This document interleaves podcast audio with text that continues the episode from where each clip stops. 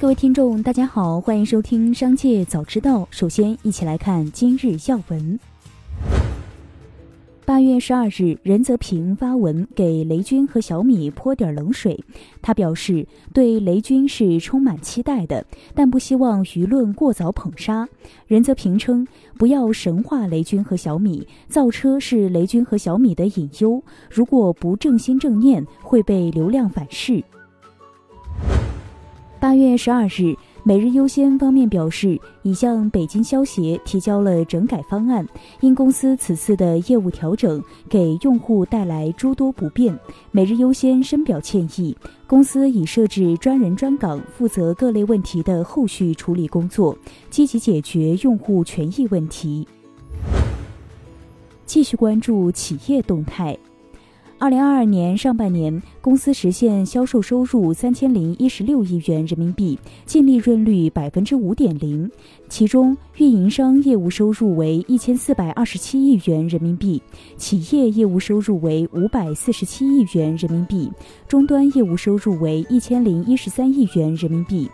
华为轮值董事长胡厚昆表示。尽管终端业务受到较大影响，ICT 基础设施业务仍保持了稳定增长。我们将积极抓住数字化和低碳化的发展趋势，通过为客户及伙伴创造价值，实现有质量的发展。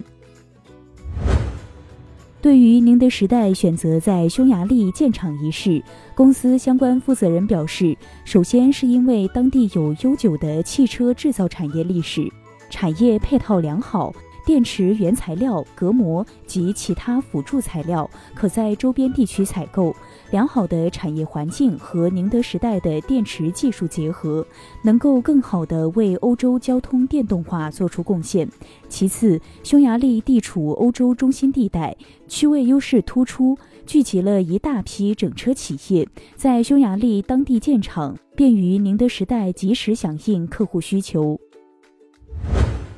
八月十二日，微信公众平台运营中心发布关于公众号头像设置的进一步规范。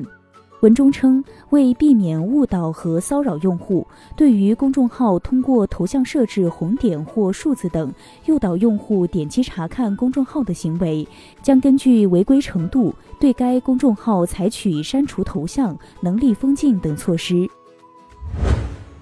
韩国政府八月十二日公布光复节特赦名单，三星电子副会长、三星集团掌门李在镕获得特赦和复权。李在镕获得特赦后，三星股价上涨。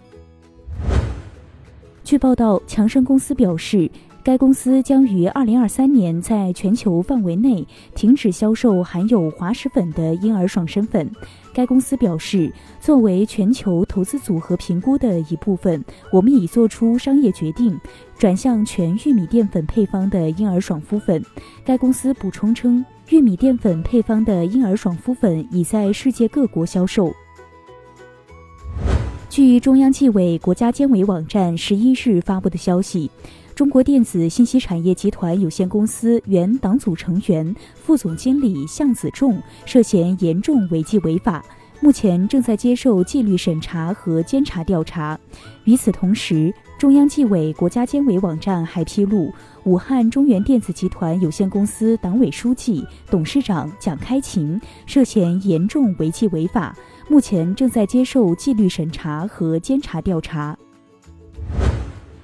近日，有多位网友反映，中国银行深圳地区的借记卡微信提现失败，支付宝无法转账，账户状态显示冻结。相关话题一度冲上微博热搜榜。深圳地区一位银行业人士表示，这是中国银行配合公安部门落实断卡行动所采取的措施。近期，深圳多家银行均有相关情况，客户可到线下网点或登录小程序“中银在家”进行处理。正常情况下，会在两到三个工作日内办结。超三成受访大学生计划生育两个孩子。调查显示，百分之三十七点五八受访大学生希望生育一个孩子，百分之三十四点零三计划生育两个，百分之三点五五认为结婚后不久最适合生育，百分之十四点一九认为一年后最合适，百分之十七点二六表示会在结婚两年后生小孩，百分之十二点二六将生育计划安排在三年后，百分之五十二点七四表示随缘。八月十二日，中国人寿公告将根据证券交易法规定，申请自愿将本公司存托股从纽交所退市，并撤销该等存托股及其对应 H 股在证券交易法项下的注册。中国铝业公告称，公司拟申请自愿将其美国存托证券股份从纽交所退市，并根据一九三四年美国证券交易法规定，撤销该等存托股和对应外资普通股。中国石油、中国石化也表示，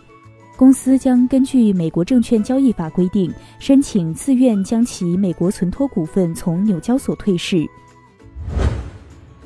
数据显示。二零二二年，六大元宇宙平台内的虚拟土地价格大幅下降，平均价格从今年一月份的约一点七万美元下降到八月份的约两千五百美元，半年内跌幅达百分之八十五。而整体的销售数量也从去年的一点六万笔跌到今年八月份的两千笔，下降了百分之八十七点五。